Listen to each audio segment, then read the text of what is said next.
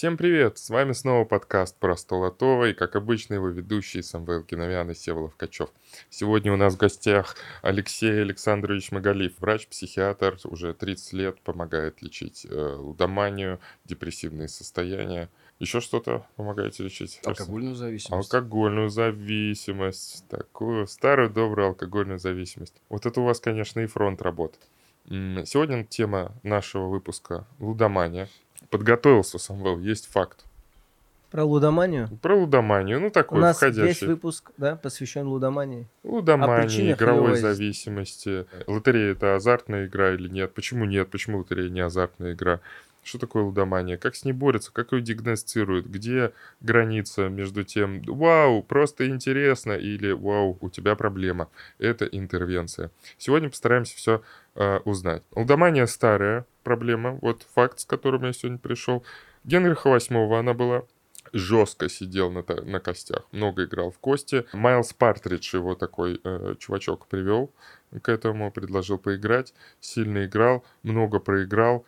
Долги настолько, что пришлось из собора Святого Павла продавать колокола. В итоге вышел из зависимости, но и Майлза Партриджа казнили.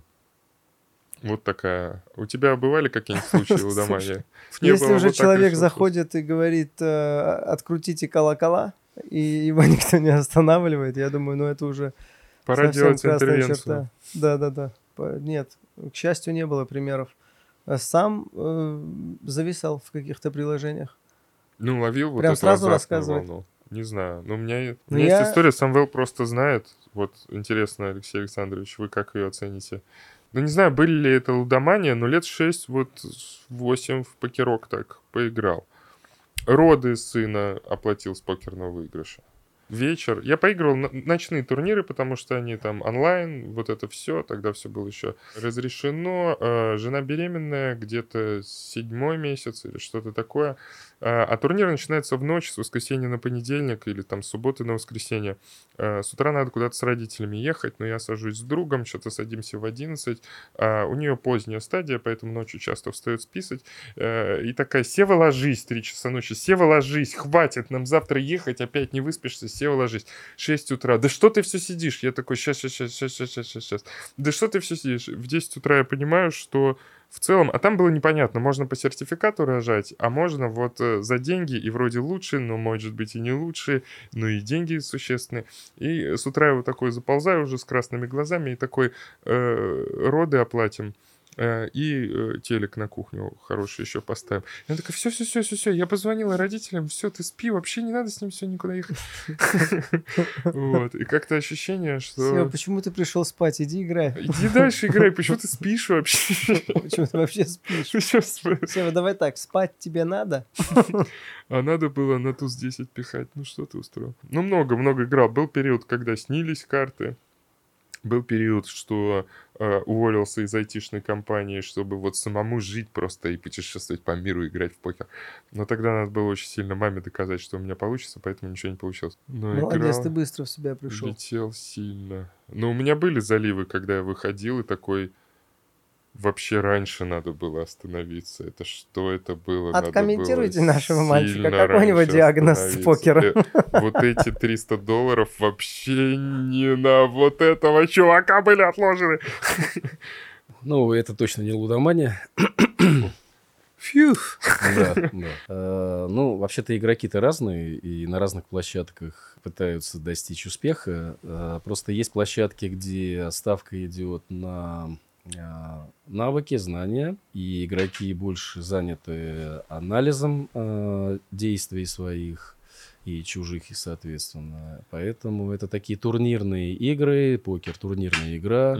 И вот в этом-то великая опасность, потому что ты делаешь ставку на вот этот ресурс, где ты очень много посвящаешь времени этому занятию, профессиональный опыт растет, а ресурс психический исчерпывается, и дальше начинаются катастрофы, связанные с тильтом, то есть измененным состоянием сознания, где происходит внезапная утрата контроля, возникают критические ошибки, и привести свое психологическое состояние бывает очень в моменте тяжело, и это проигрыш воспринимается крайне болезненно, крайне чувствительно, и привести себя в порядок бывает крайне тяжело. В лотереях такого не бывает. Давайте с базы пойдем. Вот лудомания, игровая зависимость. Мы ее, как психиатр, есть у нее определение какое-то? С психиатрической точки зрения это, конечно, расстройство, да, потому что если мы говорим все-таки не вообще о зависимости, понимаете, вот ваш опыт, да, можно сказать, что вы были зависимы от игрового процесса, но он не зашел в опасную стадию, потому что вы сохраняли контроль над процессом. Правильно? И в основном... там было так, когда машина поворачивает, там этот вираж, когда уже одно колесо над оврагом. Да, но видите ли, надо вовремя выйти из игры. Я так понимаю, что вы успели притормозить. Ничего, в ломбарде ни разу не был. Об этом разговор. Да. Потому что, если мы говорим именно о зависимости с точки зрения патологии, то есть расстройства, это уже... утрата контроля над процессом игры, это уже обрастание очень неприятными и тяжелыми последствиями, связанные не только с потерей денег, но и с моральными, психологическими травмами. И несмотря на травматичные последствия, игрок остается в процессе, и выйти ему порой самостоятельно из этого процесса очень бывает непросто.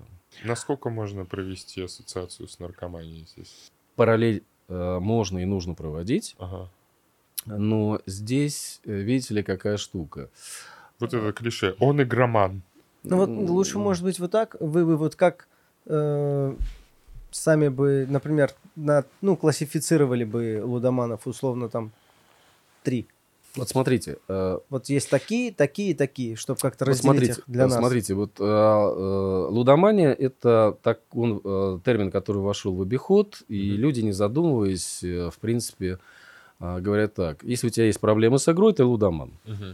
Это не очень объективный, скажем, диагноз, потому что если мы все-таки проводим параллель с наркоманией, то потребитель психоактивных веществ, его цель – измененное состояние сознания. И те ощущения, которые возникают внутри измененного состояния сознания. Поэтому, если мы здесь говорим о лудомании, то, безусловно, лудомания – это уже когда игроки в основном используют игру с целью вхождения в измененное состояние сознания и получения очень мощных контрастных эмоциональных переживаний. То есть, это является их целью.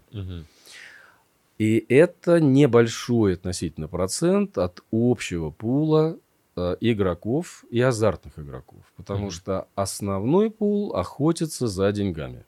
Вот если даже описать с точки биохимии игровой процесс, он принципиально отличается, например, от того, что получает алкоголик или наркоман. Он получает всегда то, что прогнозируемо, да, то есть он делает то, что он уже гарантированно получит, а в игре все непрогнозируемо, и поэтому здесь возникает целый контрастный душ из самых разных эмоциональных переживаний, где есть дофаминовое предвкушение победы, где есть тревога, напряжение, даже страх потери, где есть мощный эмоциональный стимул при выигрыше, который обеспечивается уже эндорфинами, и это счастье, радость, эйфория, кураж, там все что угодно. Там, кстати, еще один очень мощный участвует стресс-гормон норадреналин. Его часто сокращают, говорят, адреналин, это неправильно. Норадреналин... Он больше, когда проигрываешь, да, выделяется? Это, смотрите, адреналин выделяется на длинной дистанции, когда ты хронически находишься в состоянии напряжения, волнение, тревоги и страха. А в моменте, в состоянии именно драки, борьбы, соперничества мобилизует ресурс норадреналин. И он обеспечивает и кураж, и мобилизацию мозговой деятельности. Мозг работает в идеальном режиме поиска оптимального решения. Внимание, память, концентрация внимания. Если ты побеждаешь, ты получаешь дополнительный вброс норадреналина и продолжаешь еще раз как бы вот этот цикл, где ты из опасной ситуации выходишь победителем, понимаете? То есть вот в этом весь кайф. Не могу не спросить. С лото такое может произойти? Как когда-то в вашей практике за 30 лет было, что человек пришел и такой: лото ржавчина на моей жизни. Постепенно, и вот я здесь, доктор, забирайте в рехаб, скрутите мне руки, бочонки, не показывайте вообще ничего мне бочоночной формы, пожалуйста, меня с этого. Или если шарики начинают крутиться, я на них начинаю номера писать. Объективно, если подходить к вашему вопросу, то не помню за свою практику, чтобы кто-то из лотерейщиков меня посетил с какой-то проблемой. Понял. Я не могу сказать за других специалистов, но в моей многолетней практике я такого случая не припомню. Это потому, что лото не азартная игра, то есть там нет вот этого момента, что ты как серфингист на... запрыгиваешь на вот эти эмоции и как на волне едешь, но даже если ты упал, это тоже часть процесса, и ты в этом все время... Ну, если мы берем классический вариант лото, где люди играют коллективно, то это отличное времяпрепровождение для семейного отдыха. Вот, поэтому здесь, мне кажется, в некоторых семьях, по-моему, она даже сохраняется, такая традиция. Да, мы тут. А вот и я что-то не припомню, чтобы там сразу... Хотя, естественно, азарт возникает всегда, но... Да, упороться можно и мускатным орехом. Вы думаете, нет людей, которые продали гараж, условно, купили 250 тысяч лотерейных билетов, чтобы выиграть, и проиграли гараж? Я думаю, всегда есть подобные эксцессы, потому что мы же говорим все-таки о конкретных людях. Наверное, такие люди есть, и они... В принципе, я думаю, они и в разных местах могут вести себя неконтролируемо. То есть это в данном случае в большей степени зависит от личности конкретного человека. А так, конечно, вполне возможно и допускаю. А какие в целом тормоза у лотерейной игры? Ну, то есть... Давайте вы сами сейчас поймете, вот с моей точки зрения, что делает, игру опасной, Это, как я сказал, принцип качелей эмоциональных. И азартный игрок – это тот, которому нужно быстро и много. Да. То есть, как я уже сказал, ему сложно ждать. Поэтому он ищет ту площадку, где время от ставки до результата укорачивается, а ставки растут. Стопудово. Это было прям такое. Блин, может, мы с дилером будем играть? Ты очень долго сдаешь. Вот это, ну давай уже, давай, ты ставь. Кол, пас, нет, ты все, нет, ты сбросил, все, давай. Да, поэтому здесь чем дольше интервал, тем меньше шансов словить вот эту лудоманскую волну. Лудоманская волна. Да, а вот я просто хотел сказать, что почему очень много игроков имеют проблемы, даже вот на площадках, там, я говорю, аналитических, стратегических, покер, ставки, биржа, потому что люди заходят, в общем-то, делая опору на знания, анализ, но если они попадают в эмоциональные качели, это происходит незаметно, но происходит, то мышление переключается с рационального на эмоциональное. И, соответственно, вот здесь происходит переход и ускорение, и игрок начинает мыслить интуитивно, логика полностью рассыпается, и он попадает в идеальный шторм. Ну, с известным финалом обнуления банка. Вот. Поэтому чем дольше пауза между ставкой и получением результата, тем меньше шансов попасть в идеальный шторм. Это правда, что у лудоманов, простите, что перебил, что у лудоманов в целом наблюдается... такое, что в среднем они чуть умнее, чем обычные люди. Слушайте, это не совсем... Не умнее, а интеллектуально активнее, что ли. Смотрите. Или просто рецепторы. Даже в факте, что IQ выше у них. У них IQ выше. 100% выше там, где игроки стартуют на площадках, где есть стратегия и анализ. Uh-huh. То есть они сразу выбирают для себя путь, где они максимально будут контролировать процесс. Соответственно, там IQ выше уже на старте. Uh-huh. Поэтому есть игроки, которых ломает процесс, даже если они зашли с высоким IQ. Есть игроки, у которых, может быть, невысокий IQ, но они выбирают игры. Но они еще те лудоманы. Да. Где как раз думать не надо. И игры казино, соответственно, посвящены... Ну, посвящены казино предлагает весь рейндж. Вот оно говорит, ребята, вы пришли покачаться на качелях, а не думать. Угу. Поэтому у нас рулетка, у нас слоты. У нас быстрые раздачи. Угу. Да, вот давайте здесь вы пришли... Очень быстрый робот мешает 5 каунтов. Да, вот об этом разговор, да. И поэтому удержаться в седле и сохранить контроль практически невозможно. Напитки бесплатно. Вот эти 5-рублевые автоматы, помните? 5-рублевые просто... Ну, вот это классика жанра, где думать не надо. Дело в том, что когда люди говорят, ну, есть же шанс выиграть. Я никогда не отрицаю. Я говорю, да, конечно, спору нет. Я задаю второй вопрос. А насколько велик шанс выйти с деньгами из игры? И вот тут все зависают и говорят 0. Понимаете? Вот, то есть, как мыслит игрок? Он мыслит всегда субъективно, рассматривая только то, что подтверждает его мнение и желание. То есть, он не рассматривает картину объективно. Он не просчитывает риски. Да? Что, а может быть другой вариант? Нет, не может. Только победа. И он живет вот этим предвкушением победы, что я захожу в игру только за выигрышем. А я говорю, а что будет дальше? И предлагаю ему с этим выигрышем выйти. Он говорит, а выйти-то нельзя. Почему нельзя? Потому что он сам себе не позволяет. Нет. Потому что я уже сказал, перед входом в процесс в теории все будет идеально. Да? В теории. Мозг работает отлично. Дел на 5 минут зашли и вышли. Да, то есть сидят джентльмены, делают прогноз, там, проверяют стратегии, варианты, там, в ставках на спорт, там, все специалисты и так далее. Но стоит тебе зайти в процесс, я сказал, происходит очень быстрое переключение с рационального на эмоциональное мышление. Ты входишь в глубокий игровой транс, который парализует твою волю и контроль. И ты утрачиваешь контроль над временем, соответственно, деньгами. И ты вот так вот смотришь на пацанов, в глаза не смотришь и говоришь, надо еще 50 тысяч, Да. И сессия заканчивается не потому, что будильник сказал, все, пора выходить, а потому что деньги заканчиваются. Да. Ну и, собственно, все. То есть, поэтому выиграть можно, да. А вот выйти с деньгами нет. Такой вопрос. Портрет лудомана. Как понять, что твой друг лудоман?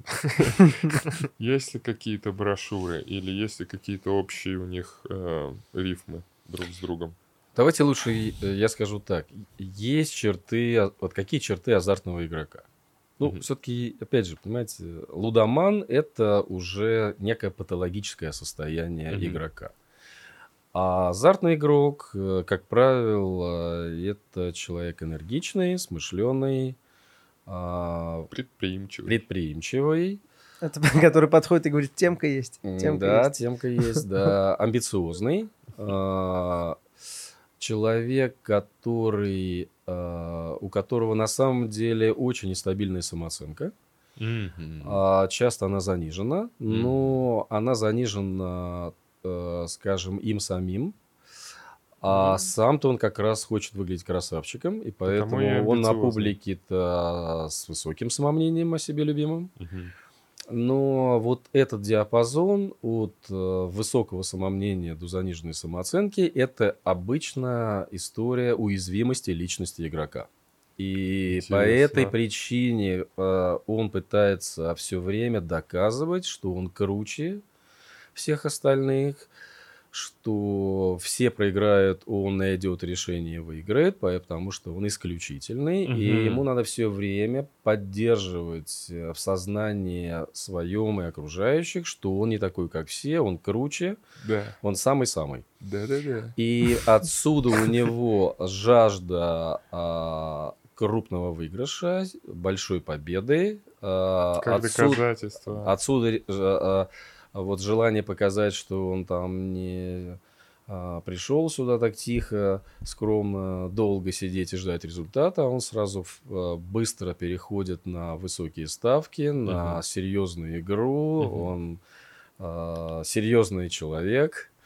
Вот. Но и отсюда, как вы понимаете, и очень болезненные и тяжелые травмы, да, потому что ты можешь очень много поднять, но также ты можешь очень много... на стенге игроков слить, да, это крайне болезненно.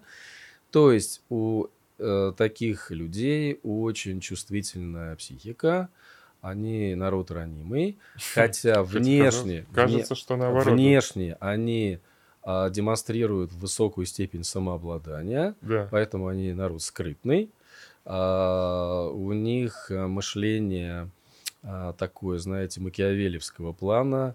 Это люди, девиз которых цель можно... Цель оправдывает средства? Да, цель оправдывает средства.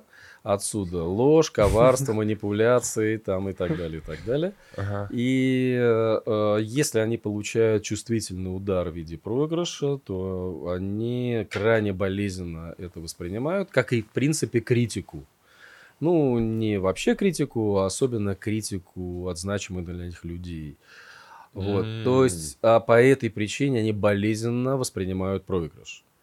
Это уязвимость и делает их очень страстными в игре, потому что им надо быстро исправить ошибку и быстро отыграться. Вот это отыграться, все, с этого момента уже идет путь по наклонной. Потому что девиз азартных игроков забрать свое, это вот классика жанра. Если бы сейчас сказали вот то же самое, но сказали бы, что это не у Домана весы, я бы в астрологию поверил. Хорошо. Когда ты ставишь все, что у тебя осталось, чтобы вернуть все, что у тебя было. Да, и всегда... Это называется в замазке. В замазке. И идут всегда до конца, обратите внимание. Поэтому их не понимают окружающие. Говорят, ты же проиграл только часть банка, что ты не остановился? Понимаете? Там по шансам было. Да. Дело в том, что игроки такого плана, они всегда должны подтвердить, что они выходят из игры только на своих условиях. И он уже эти деньги посчитал, он уже их мысленно положил в карман, а тут что-то пошло не так. И вот это хоть малейшее отступление от его плана его выводит из равновесия, возникает злость, агрессия и вот дальше уже тильт. Дальше атака до окончания твоего банка. Как их спасать? Как их спасать? Отличный вопрос. Рехабы есть? Да. Специализированных я не слышал. Легче работать с теми, кто уже признал, что он лудоман? Значит, ребят, здесь история одна из самых сложных. Понимаете, когда к терапевту приходит человек, да, то он приходит добровольно и говорит, у меня болит здесь, болит там. И он приходит сам к врачу в надежде, что ему помогут, правильно? Да. С игровой темой все очень сложно, потому что с позиции близких игрок, который ушел вот в это патологическое странствие, да. Он потерял берега, потерял чувство реальности, он сумасшедший. Ему надо в себя прийти. Да, он сумасшедший. Поэтому начинается все всегда с воспитательных бесед. Ты же закроем долги, больше не будешь, 5-10, там клятвы, обещания, все это не работает. Запреты вообще не работают, потому что для игрока это усложнение в игре. Да? Угу. Он же вообще на самом деле играет не только в игре, но он же играет еще и против всех остальных. Да? Потому что ему нужны деньги. Ему надо придумать легенду, почему ему нужны деньги. Он же не говорит, на что ему деньги, правильно? Поэтому игроки все время в игре, даже в социуме, они одни против всех. Так что отрицание болезни это 100%. Никогда игроки вот так вот спокойно сказать, мне нужен врач, обычно не говорят. Они наоборот говорят, а зачем врач, что он не может такого сказать? Чего я не знаю. Поэтому очень сложно их именно пригласить в терапевтический процесс. Дальше. У игроков есть такая черта. Все подвергаются сомнению и критике. Для них нет авторитетов. Они могут, скажем так, обесценить кого угодно. Соответственно, для них условный психолог, врач это некий противник, которого они пытаются обесценить. И сказать, да этот, что он тут? Тоже провис. То есть он не в теме, о чем с ним можно говорить. Он не специалист. Да, он не специалист, да, вовсе. Вот, то есть... Или он мою исключительную душу вот не разглядел, он на меня ярлыки клеит, а это вообще не этот кейс. И вот поэтому, когда специалисты начинают наезжать своим авторитетом и диагнозами, тут же возникает внутреннее сопротивление. Из этого делается вывод, что лудомания не лечится. Я говорю, ребята, это неправильно. Вы столкнулись с упрямством игрока, причем не просто упрямством, а упертостью, потому что вы столкнулись с его гранями личности. То есть вы не нашли к нему подход. Но из этого же не надо делать вывод, что лудомания не лечится. Правильно? Значит, нужен особый подход. Надо знать, как мыслит игрок, как устроена его личность. Правильно? Да. Вот. Это долгая терапия. Это не обязательно долгая терапия. А вот тут есть варианты. Угу. Потому что можно, как вы сегодня упомянули, хороший термин интервенцию провести, такую мощную и хорошую. Интервенцию, это, да, я объясню, чтобы там... Давайте. Это не захват. Нет, это не период смуты во время поиска интервенции. Нет, это когда там друг там наркоман или он какая-то заявит, просто чтобы ему сообщить, это вмешательство в дела его близких и знакомых. Это когда, насколько я понимаю, все вместе собираются, и это вот как в американских фильмах и сериалах, кто-то вот так закрывает дверь, поворачивается, а там на кухне с плакатами стоят: «Джон, у тебя проблема». И каждый рассказывает свою историю, как он видит эту проблему, что если у тебя аж все близкие объединились и тебя встретили и сказали: «Чувак». Слушай, круто, но мне кажется, можно быть и в одном шаге от того, чтобы всех их не послать. Ты приходишь, и все твои родственники... Ну, вот это более сильный инструмент, чем по одному с тобой разговаривать. Да вы мне тоже никогда не нравились. Вот так вот им ответить, вот такое утро. Так в сериале «Собрано» было. Ну, в общем, я могу одно сказать. Работа с игроками – это необычно. Это необычно. Да, молодец. Конечно, все правильно. И здесь все на тоненького. Чуть что пошло не так, все, он потерял интерес. Он перестает тебя слушать, ты для него авторитет и так далее. Поэтому здесь, если мы говорим о терапии как об игре, задача специалиста, чтобы игрок выиграл. Что такое выиграл? Это не навязать ему свое мнение, пусть даже очень авторитетно, а подвести его к осознанному выбору. Чтобы, в общем-то, как я здесь уже упоминал, он, образно говоря, не просто вышел из процесса, он закончил свою карьеру спортивную и занялся другими делами. Но это я коротко говорю. Просто три последних боя он проиграл нокаут. Ну, вот примерно такую же терминологию, кстати, имеет смысл применять, если у игроков есть спортивный бэкграунд. Потому что они же знают, как я сказал, они же выборочно берут информацию. Они же берут информацию только ту, которая им интересна и нужна для достижения результата. А объективную информацию они не видят. Ну, как и все. Ну, да, я понимаю. Поэтому задача психотерапевта – это еще и просвещение. Понял, спасибо. А не просто диагностика, у тебя депрессия, вот тебе антидепрессант, больше не играй. Пропей антилудамин. Да, антилудамин, у тебя с дофамином проблемы. 2 раза в день выпью, возьму 4. И если можно, на Тинькофф переводи, пожалуйста. Я, кстати, видел бабушку-лудоманку в Штатах. Ну, не лудоманку, но бабушку, играющую в покер, видел в Штатах. Просто в казино так странно было, потому что ей очень много прям лет, едва вот такими... Это вот эти бабушки с татуировками? Нет. Так там бабушек полно, которую на автоматах. Бабушка с татуировками была бы у нас, с наколками точнее. Если, потому что бабушка в таком возрасте у нас играет, вот там в покер или во что-то, такой, но это как-то это не... А здесь просто налогоплательщики, муж за другим столом, турнир, казино индийское, поэтому бабушка старая, поэтому у меня немножко привкус еще расизма, там все дилеры индейцы, она такая, сколько долларов? Он такой, 25 американских долларов. Она такая, индейских, ты хотел сказать? Я такой, вау! В общем, там бабушка играла. Бабушка играла, у нас же не играют так. У нас бабушки, это мне кажется... хобби, может быть, это ее хобби. Ну, это может быть, да, там хобби. У нас... Я могу... Ну, вот бабушка играет в лото регулярно, например, да?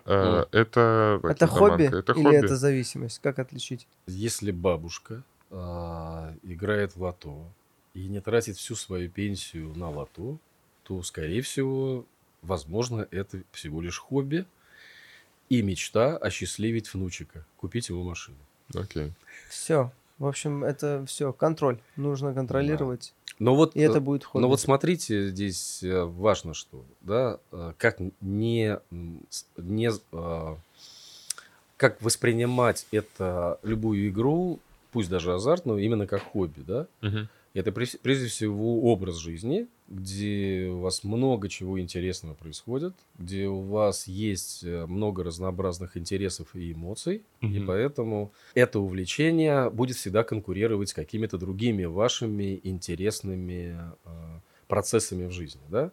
А вот если вы страдаете одиночеством, а если вы страдаете феноменом скуки, вот тут, скуки? Да, вот тут, ребята, здесь можно подцепить любую патологическую зависимость, алкогольную, нарко- и игровую. Вот такая-то история. Да, у нас были выпуски как раз с людьми, которые работают с победителями. Отдел победителей. Да, отдел победителей. И они их ведут по жизни, и с ними все в порядке. То есть столото так работает. Здесь по-другому не работает. Здесь контролируют победителей, чтобы у них всегда все хорошо было. До конца. Если вы это не оставите, я обижусь. Что? Вот, я про эмоциональные качели вот все думаю. У меня просто был тут в этом году характерный опыт. Пошли на американские горки с семьей. Долго стояли, самые страшные. Когда мы доехали в конце, сын орёт «никогда больше», жена такая «почему я вообще согласилась, я же помню, я это терпеть не могу», а я в целом в каком-то таком легком взбудоражении, и я помню, я в один момент, когда я еду вот вверх головой, и я чувствую, что вот задница уже отлипает в движении, и вниз меня немножко отваливает, и в целом так страшно становится, что жесть, у меня такое «о-о-о». Кажется, я живой. Такое легкое такое. И я потом приезжаю и думаю, а что у меня с рецепторами вообще про жизнь? Это вот кто нормальный, кто ненормальный. Это у меня вот рецепторы просто все уже вот такие раздутые. Вот. Нет, я только думаю, что... Можно их вернуть как-то обратно, чтобы заросло? Нет, я просто подумал, что не случайно все-таки оказались за покерным столом. Вот, я как-то... Да, не случайно, очень случайно. Здесь вот все-таки-то вот... скрытое вот это состояние пережить все-таки некий риск и остаться живым. Да. Вот это то, что я обычно говорю, что когда игроки уходят глубоко в эту тему, то, в общем-то, они играют как в русскую рулетку на грани жизни и смерти. Понимаете? Вот эта граница.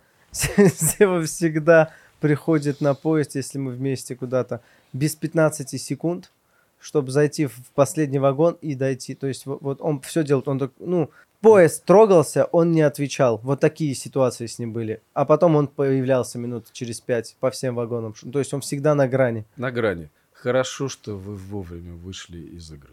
Окей. Мне проводница один раз с Апсани такая просто: я вас, опоздальщиков, а у нее это отдельный этот самый, так я вас, опоздальщиков, уже сразу вижу. А я там, ну, я такой, а почему? Она такая: вы всегда уже с паспортом бежите, вы знаете все правила игры, это у вас системное, вы знаете, что вам нужно вот паспортом тачдаун делать, тогда вы внутри. Я столько кругляшей в телеге записывал, где я вот этот... Теперь мы поставили точный диагноз. Сева игровой. Ну, но в лотом не можно. Есть какой-нибудь тест? Ставлю 3 к 1, что нет. На самом деле их полно. Самых разных. И есть всякие тесты, опросники. И 5-10. И там даже можно предположить стадии зависимости и так далее. Да. Поэтому, ну, в интернете можно все это найти. Круто, блин. Вот это, а почему вот это круто. Я надеюсь, мы здесь будем это? Лекции тоже так проходят. Ребят, в целом, я вам скину две ссылки. Чего пересказывать тесты? Это уже отточено, все это знают. Нет, просто я могу сказать вот что, что вообще универсально для любых форм патологических зависимостей, да? Это то, что, в принципе, процесс нравится. Uh-huh. Да, это систематическое участие в процессе. Uh-huh. Это адаптация к повышающимся дозам или вещества, или градуса в игре. В данном случае растут ставки. То есть uh-huh. человек оперирует все большими суммами. Первый признак того, что идет не просто вовлечение в процесс, а уже формируется патология, это утрата контроля за временем, за суммами, за дозой. Правильно? И, да, и самый такой яркий и четкий признак – это синдром отмены, когда ты прерываешь не по своей воле процесс, и тебе плохо. Да? При алкоголизме поэтому надо похмелиться, либо принять следующую дозу какого-то психоактивного вещества, потому что у тебя будет жесткий синдром отмены с тяжелым эмоционально-физиологическим состоянием.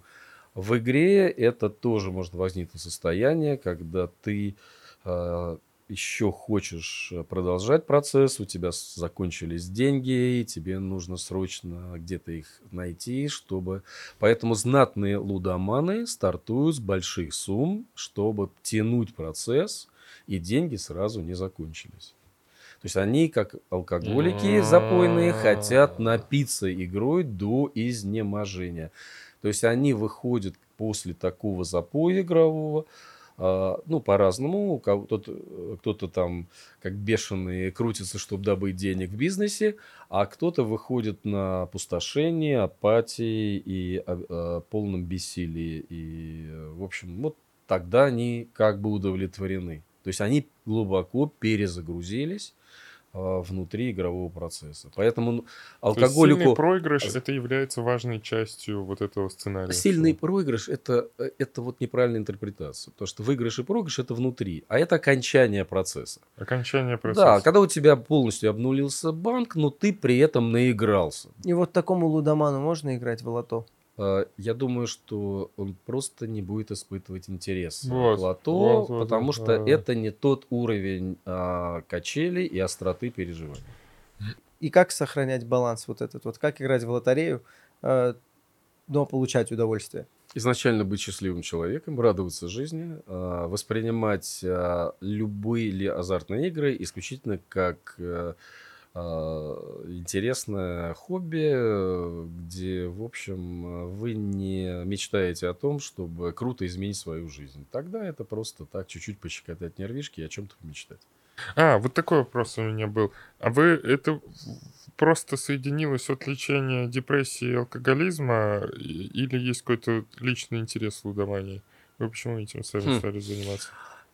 Смотрите, изначально мне все-таки была интересна психиатрия. Ага. А потом, так как жизнь у нас социально-экономически стала меняться, то мне пришлось уйти из психиатрии и заняться наркологией.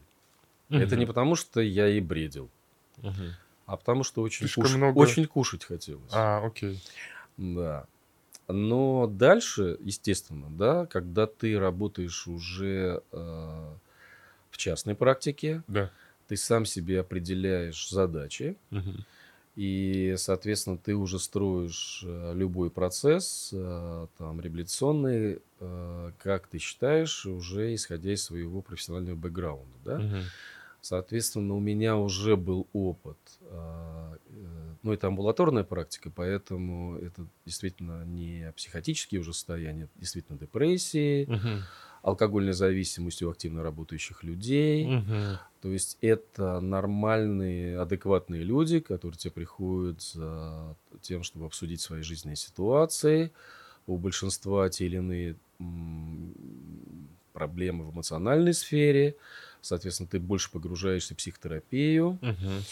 И когда вдруг появилась в начале нулевых эта тема, угу. то, естественно, мне стало интересно. Нет, просто стали приходить люди, а я должен был вроде им оказать какую-то психотерапевтическую помощь. Ага, то есть это экстернально просто. Да, и я когда с этим столкнулся, то мне было очень непонятно, ну да, ну человек проиграл, у него там психологическая травма, сейчас я с ним, он выговорится. Я думал, сейчас кажется, конечно, непонятно, здесь 2 пятерки, надо было сбрасывать. Нет, действительно было... Как ты пихал здесь. Нет, действительно было интересно, именно почему, что я столкнулся с неким феноменом, к которому я не был готов профессионально. То есть никто вообще этого не знал, ничего, мы не готовились никак. Пришли какие-то избитые типы, их надо лечить. Да, и приходят люди вполне адекватные, у которых есть проблемы, но почему-то они вновь и вновь возвращаются туда. И это непонятно. И на каком-то этапе я взялся за то, чтобы понять задача, и помочь этим людям. А потом я вдруг понял, что моего профессионального опыта и подготовки вообще не хватает, чтобы им помогать. И это такая некая фрустрация. И я думаю, черт, ну это же не лечится. Ага. Подумал я в начале нулевых. Ага. Но некое профессиональное упорство и интерес к этой сложной теме меня вывел на то, что я стал искать ключи к решению этой проблемы. И ага. дальше оно пошло-поехало. И вот... Вот вы сказали в начале 2000-х. Я почему-то сразу интуитивно это связал с экономическим ростом еще, что больше, чем денег есть у населения, тем лудомания как, да, какая-то... Или это присуще вообще каким-то классам, сословиям больше? Ну вот у меня вначале был пример про Генриха Восьмого, но это все, что у меня есть. Вы понимаете, мотивации разные у разных слоев социальных. Ага. Потому что если мы говорим о людях состоятельных, то они ведь скорее поедут в казино не для заработка, правильно? Да. Вот они-то как раз поедут на некий спектакль, понимаете? Ага. И желательно в определенном интерьере, с определенными людьми вокруг, да? Себя показать, на других посмотреть, пощекотать себе нервы, там, побросать деньгами. Ну, по-разному, да? То есть, это действительно купить острые ощущения. Ну, я бы так сказал. Угу. Люди, которые не обеспечены и которым хочется заработать, они имеют другие цели, да? Все, они не развлечься. То есть все, они сюда в обычной футболке пришли. На всех крепится, в общем. Да, а дальше все как у всех. Если ты словил этот кайф игровой на качелях, то неважно, ты стартовал с некого социального среднего или не очень высокого уровня, или с очень высокого. Ну, в любом случае. Крутой ответ. В плане, что... Мотивации разные просто. Изначально могут быть разные мотивации, но механизм-то универсальный. И все... Но все подсаживаются на одно и то же. По факту. На одно и то же. Ну, на одни и те же ощущения. Да, по факту, да. Потому что бедный, который захотел заработать, после победы он играет дальше. Вот ему быстрее может, как говорят в народе, снести крышу. И он болезненно отнесется на потери. Вот, понимаете, uh-huh. бедный человек, он как бы изначально считает, что ему должны, да? То есть он должен только выигрывать. Я бы хотел такую книгу написать «Бедный человек».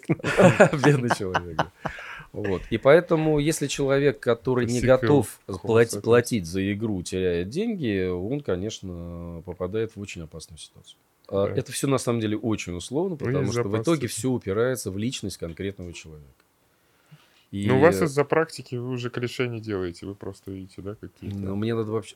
Понимаете, я поэтому никогда не говорю, когда меня спрашивают, скажите, лудомания не лечится? Я говорю, у кого? Вот. Можно я поговорю с человеком, и сам определюсь, и какой у него ресурс, и какой там у него, может быть, прогноз, и что с ним происходило в детстве, юности, и какой у него сейчас. Ну, в общем, там надо... Нужно ознакомиться с исходными данными. Да, познакомиться с конкретным человеком, потом уже ставить диагнозы и делать прогноз. Ставлю 3 к 1, что лечится. 2 к 1.